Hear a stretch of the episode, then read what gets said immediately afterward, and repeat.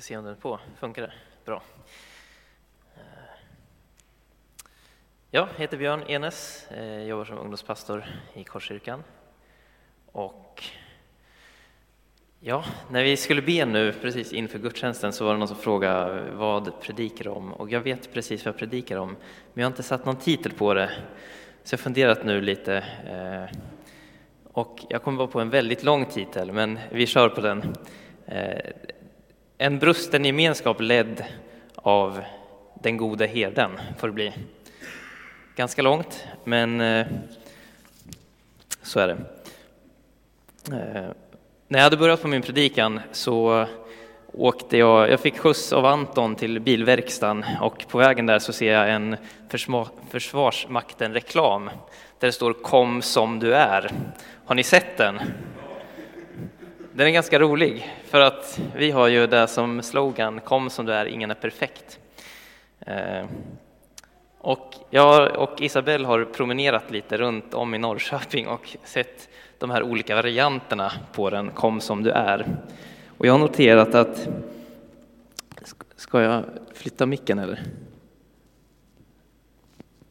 Är det bättre nu? Bra.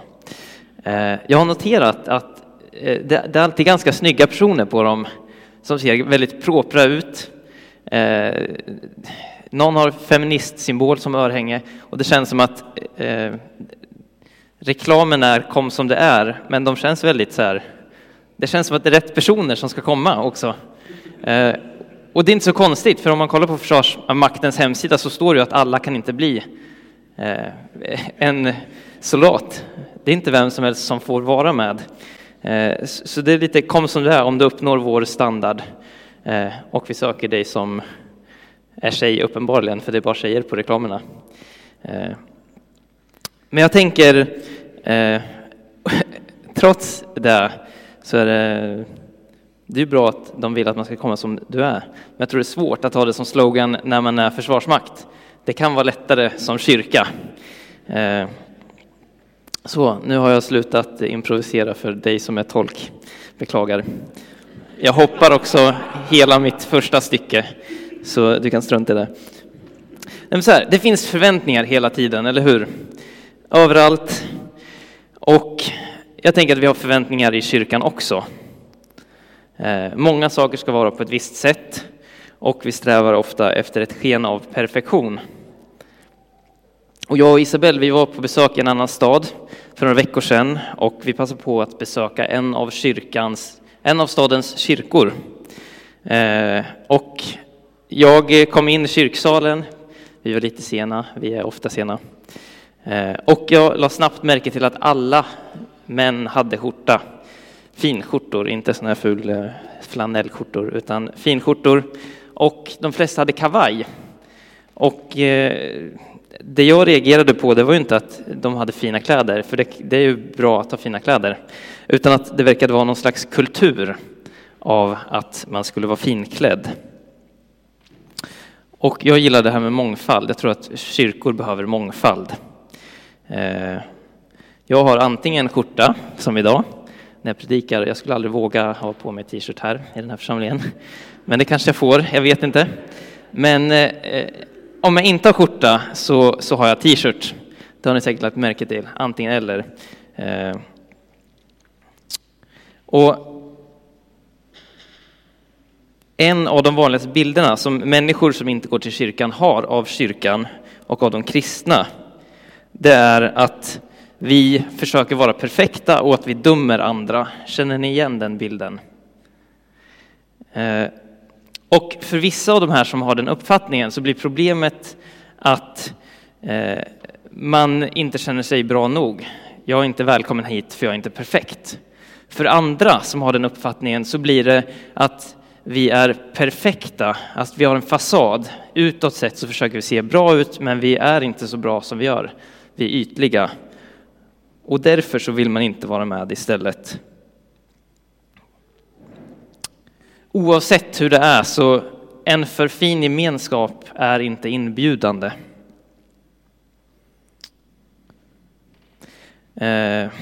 Och den här bilden av kyrkan gör ont, tycker jag i alla fall, att höra andra beskriva. Främst för att det i många fall är sant. Inte just delen att vi dömer andra. Det tror jag inte stämmer jätteofta i alla fall. Däremot så är vi på många sätt en gemenskap som ger ett sken av att vi är perfekta. Och det är utifrån det som jag reagerar när jag kommer in i en församling där alla är otroligt uppklädda. Då kan jag känna att det är skönt här, där vi har väldigt blandning på hur man klär sig. Allt ifrån shorts och t-shirt, linne och fina kläder. Allt det här behövs för att man ska kunna känna, känna sig välkommen, tänker jag. För om man kommer ny till en församling och man känner sig underklädd, redan då så tänker jag att man har känt någon slags distans till gemenskapen. Och, det, och jag tänker, det är inte... Jag ska inte prata kläder hela dagen, för det är ingen big deal. Men det är ett exempel som visar på hur lätt det är att känna, jag duger inte, jag räcker inte till. Bara klädseln är en del av det här. Och jag tänker att det räcker för att man ska känna sig inte perfekt nog. Och när man känner, jag är inte fin nog, jag är inte perfekt nog, så är steget inte långt ifrån att också känna sig dömd. Även om det faktiskt inte är någon som dömer en konkret. Men visst, vi som är här, visst är vi ingen perfekt gemenskap. Vi har ju slogan, kom som du är, ingen är perfekt. Och ändå så tänker jag att du kanske känner här, men alla andra är så perfekta. Och då kanske det är lättare att svara på, visst är inte du perfekt? Visst är du en brusten person? Jag tänker vi har alla skönhetsfel. Vi har också brister som vi måste anstränga oss för att eh, bli av med eller försöka göra det bästa för att inte eh, för att få räcka till, som vi känner i alla fall. Jag är i alla fall inte perfekt, tänker jag. Vi är en brusten gemenskap, men ofta mån om det yttre. Det är viktigt vad andra ska tycka och tänka, och det är svårt att ge plats åt det brustna, tänker jag. Och problemet ligger inte på individnivå, utan jag tänker eh, att den kultur, den finhetskultur som vi alla försöker anpassa oss, som varje församling, tänker jag, har. Och varje gemenskap i hela samhället har en finhetskultur. Och jag tror att det är viktigt som församling att medvetliggöra, vad har vi för finhetskultur? Vilka saker måste jag... Eh, Vilka saker tillåter vi som församling öppet brista? Och vilka saker tillåter vi inte brista? Vilka saker måste jag dölja? Vad är okej okay och vad är inte okej okay här? Vi lever i en brusten värld, brukar vi säga. Och vi brukar säga att det finns brustna människor som behöver höra budskapet och få träffa Jesus. Det vet vi. Och vi finns jättegärna till för dem. Vi kan, jag tror många av oss, om inte alla, önskar och drömmer om att de brustna människorna, alkoholister, missbrukare på olika sätt, deprimerade människor, arbetslösa, folk som är trasiga på olika sätt, folk som behöver en gemenskap. Jag tror vi alla här önskar att de får hitta till kyrkan och hitta till Jesus. Däremot så tror jag att vi har svårt att erkänna och acceptera att vi är en brusten gemenskap med brustna människor. Att också vi som är kristna, vi som går till kyrkan, vi som tillhör Korskyrkan, inte alltid mår bra. Vi är också trasiga. Att kunna säga, just nu är inte jag på topp. Jag är trött, jag mår dåligt. Det tar emot att säga det. Vad ska andra tycka, vad ska andra tänka? Man kan ha känslan av att när, när jag väl funnit Jesus så försvinner alla problem. Men är det verkligen så? Jag tror att det är ganska lätt att läsa Psalm tjugotre utifrån någon slags trosrörelseperspektiv. Jag tror ni förstår vad jag menar om några sekunder. Om man tänker, Herren är min herde, ingenting ska fattas mig. Så det är lätt att läsa, om jag låter Gud vara min herde så ska ingenting fattas mig. Eller hur? Det är ganska lätt. Det är ju nästan det som står. Alltså mitt liv kommer vara en dans på rosor. Men det är inte det som texten säger, inte psalmen i alla fall. För han fortsätter, nej, inte ens i den mörkaste dal fruktar jag något ont. Ty du är med mig, din käpp och din stav gör mig trygg. i den mörkaste dal. Livet är alltså inte alltid perfekt. Det finns mörka dalar. Men man behöver inte oroa sig för dalarna eller för mörkret, för vi har Gud vid vår sida. Eller som en ungdomsledare formulerade på ett läger för många, många år sedan. Ibland trampar man på rosor och ibland trampar man på taggarna på rosorna. Livet är som en dans på rosor. Den stora skillnaden mellan att vara kristen och inte är inte att man aldrig råkar ut för någonting, utan att man har någon vid sin sida som är med i allt det jobbiga. Som Anton sa, kyrkoårets ämne är den goda herden. Och den goda herden är Jesus. Och Jesus, han bär sår. Han bär både egna sår och han bär våra sår. Och en god herde är beredd att göra allt för att skydda fåren, även om man själv får sår i den processen.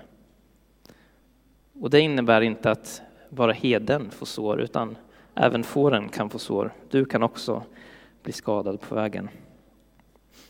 Men du är inte ensam, utan Jesus bär också dig och såren. En god herde vallar inte bara sina får och ser till så att de hålls skyddade från rövare eller rovdjur. En god herde gör så mycket mer än det. Herden, herden ser till så att de hungriga fåren får mat. Den här var svår. Jag har för små öron för såna här. Den förra var bättre. Funkar det? Vi kör så här. Ja. Nej, men en god herde eh, ser till så att de hungriga fåren får mat. Han leder dem till gröna ängar. Letar efter vatten. Låter fåren slå sig ner. Där de får vila. Där det är säkert. Och om någon blir skadad så lyfter herden upp fåret på axlarna och bär det resten av vägen. Så jag tänker, om herden är min herde så kan jag lugnt, lugnt konstatera att inget kommer fattas mig. Men det, inte, det innebär inte skydd mot all världens ondska eller brustenhet. Men vi har en herde som går vid vår sida, som försöker leda oss mot gröna ängar och som bär oss på våra axlar när vi själva inte orkar längre. Jesus vill leda oss framåt. Han vill hjälpa oss förbi de stunder som vi alla upplever i livet. Och det är den bilden som jag tänker att kung David försöker förmedla i den här salmen. Att Herren är en herde som går bredvid både i svåra och i goda stunder. En herde som ledde honom mot grönare ängar och inte lämnade honom ens i den mörkaste dal. Kung Davids mående gick upp och ner. Det ser vi i hans många salmer. Ibland så tackar han Gud jätteglad. Och ibland så känns det som att han förbannar Gud och är så arg och ledsen på honom. Och jag tror att det är hans största arv. Han var en stor kung. Men det som han lämnade efter sig som är viktigast av allt, tror jag, är just det. Han var en brusten människa som var öppen med sin brustenhet. Som var öppen med att nu är jag arg på Gud och nu är jag glad och tacksam. Och jag tänker att det är en viktig del av att våga vara en brusten gemenskap. För några veckor sedan så kom det fram en konfirmand till mig som sa: är det synd att tvivla på Gud? Och jag tänkte efter lite och svarade sen: nej, jag tror det är tvärtom. Att du funderar på det här, det visar ju att du bryr dig om sanningen. Om du inte hade brytt dig så tror jag att det hade varit ett problem. Om du inte hade tvivlat, funderat. Gud vill att vi ska söka sanningen först av allt. Inte låtsas att vi tror. Tvivel blir inget problem så länge vi vågar prata om det. Så länge vi vågar vara öppna om det. Om jag inte vågar prata om mitt tvivel, då kan det bli problem. Då kan tanken ta över. Då kan jag plötsligt förlora relationen med Gud. Och relationen med Gud är ju lite tanken med människan åtminstone. Och synd är ju att missa målet. Så om det är lite av målet så tänker jag att om vi inte samtalar om vårt tvivel och öppnar med det, och det leder till att vi kanske tappar relationen med Gud, då, då missar vi kanske målet. Och jag upplevde den här frågan om tvivel som att det kom utifrån hur personen uppfattade kyrkan. Som en plats där man inte tvivlar, där alla är stensäkra på sin tro. Och jag tror det är viktigt att vi förändrar det. De flesta tvivlar på Gud någon gång. Vissa tvivlar på hans existens. Andra tvivlar på hans godhet, hans förlåtelse, hans rättvisa. Någon annan tvivlar på om det är just, om man bryr sig om just mig. Om man vill ha med mig att göra. Jag tänker att alla tvivlar på något sätt. Och så länge vi vågar prata om det så gör inte det någonting. Men om vi inte vågar vara erkännande och samtala om det så kan det skada tron och i längden relationen med Gud. Och då låter vi den perfekta ytan, fasaden, komma i vägen. Om vi är en brusten gemenskap, då måste vi utgå från att många av oss tvivlar på någonting. Och då måste vi vara öppna med det, våga prata om det. I kyrkan finns det plats för tvivel. Och jag tänker, tänk om vi vågade vara öppna med våra brister på de områden i livet som inte funkar alltid. Jag fick höra av en vän för några månader sedan att hans fru var på väg att lämna honom. Och när han hade märkt det så skickade han ut sms och pratade med vänner och församlingsmedlemmar och bad dem att be för det.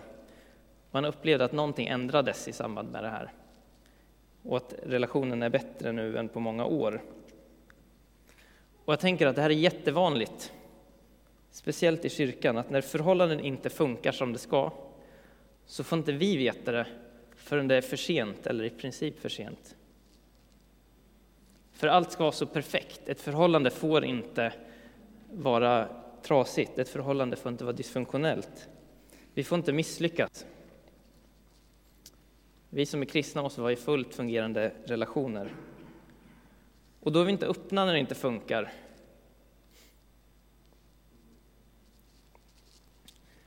Och när jag läste teologi så fick jag äran att opponera på en C-uppsats som handlade om just skilsmässor. Och studenten som hade skrivit uppsatsen intervjuade ett antal personer med en frikyrklig bakgrund som alla var skilda. Och alla uttryckte just att de inte hade vågat berätta för någon i kyrkan om problemen förrän det var för sent. Några av dem lämnade församlingen och några stannade kvar. Men ingen hade vågat berätta om det. Och det intressantaste, det är inget ord va? Det mest intressanta i uppsatsen, det var en av slutsatserna som jag kommer ihåg solklart. Och det är att skilsmässor bör ses som ett kyrkligt misslyckande, inte individuellt.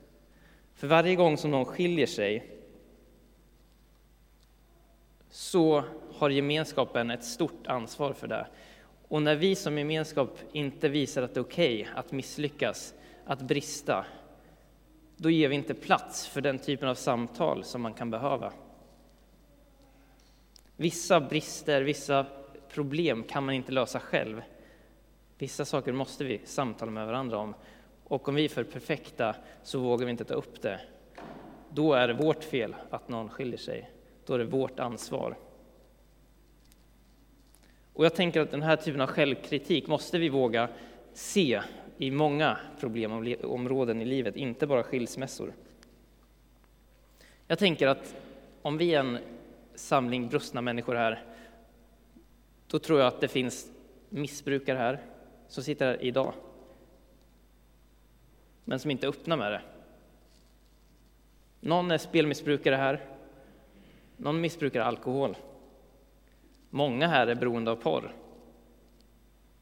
Många av oss här har problem med aggression.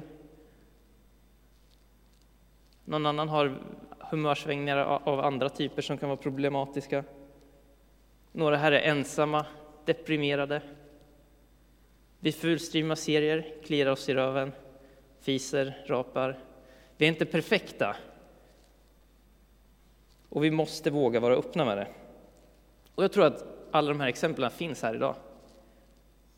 Och jag tror i princip ingen av er eller mig vet vem de här är. Och jag skulle bli otroligt förvånad om det inte var så. Men om det inte är så, då har vi totalt misslyckats som församling. Då är vi ingen inbjudande gemenskap. Och jag tänker, allt det här och mer finns i kyrkan.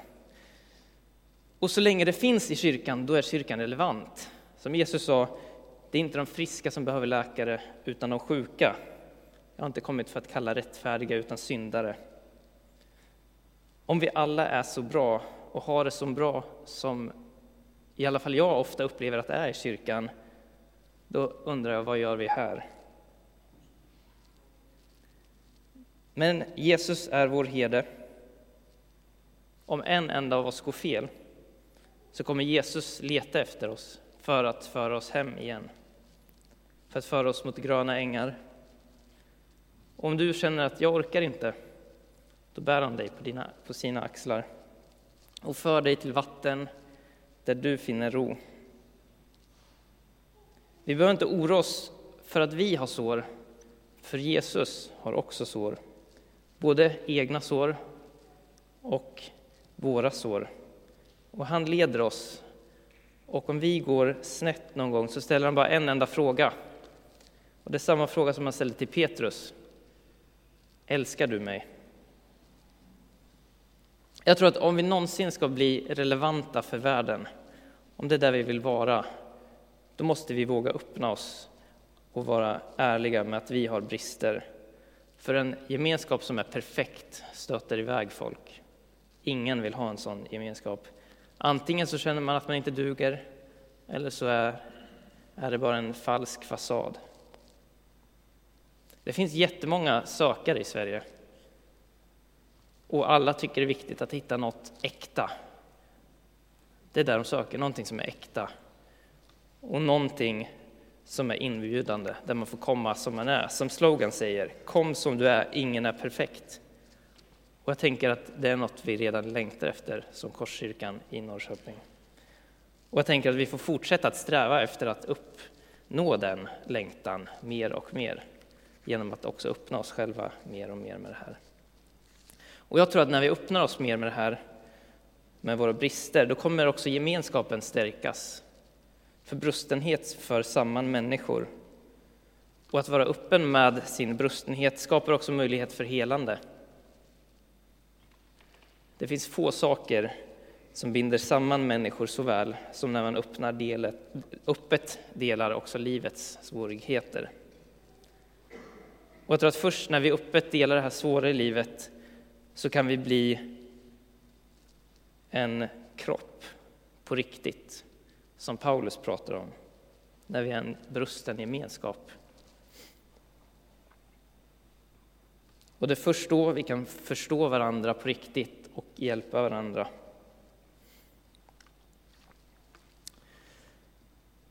Vi kommer alldeles strax dela Herrens måltid. Och den måltid som är så mycket mer än bara en måltid. Det är ett tillfälle då vi kan både minnas tillbaka på det Jesus gjorde på korset för oss. Och ett tillfälle då vi får en extra chans att stanna upp inför varandra och se varandra. Från början var det en måltid då man åt tillsammans. Och det är precis det vi gör. Vi kan lite extra stanna upp, se den som är framför eller bakom oss i kön. Det ska inte vara någon kö egentligen. Det ska vara ett enda virvar med vänner, familj som samtalar med varandra, som ser varandra. Där vi kan fråga, hur mår du? Där vi kan ansvara och hjälpa varandra också. Om vi bara vågar vara öppna och ärliga. Jesus var ingen vanlig ledare. Herde är ett mycket bättre ord för honom. Istället för att bli tjänad så tjänade han andra. Han tvättade lärjungarnas fötter. Den typen av ledare var han. Och han är likadan idag. På samma sätt som han tvättade lärjungarnas trötta fötter så tvättar han rent våra sår i samband med Herrens måltid. Och framför gemenskapens bord står Jesus med utsträckta armar med sår i varje hand. och säger kom som du är. Vi ber.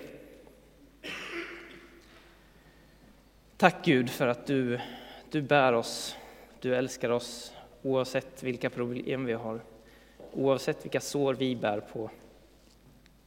Tack för att du vill hela oss, men tack för att du också tillåter fel och brister. Vi ber för att vi ska våga vara öppna med att vi inte är perfekta. Vi ber för att vi ska få vara öppna med de problem och brister som vi har så att vi kan förstå och hjälpa varandra bättre, men också så att vi kan bli mer lika dig. Vi tackar dig för att du bär våra sår och att du har burit dina sår också. Att du kan förstå oss, att du kan förstå, förstå de svårigheter som finns. Vi lägger Korskyrkan i dina händer och ber att vi ska bli mer öppna och mer ärliga med vem vi är. Att vi ska våga lägga ner fasader. Och att folk utifrån ska få känna att till Korskyrkan, dit kan jag komma precis som jag är. Där är ingen perfekt. Amen.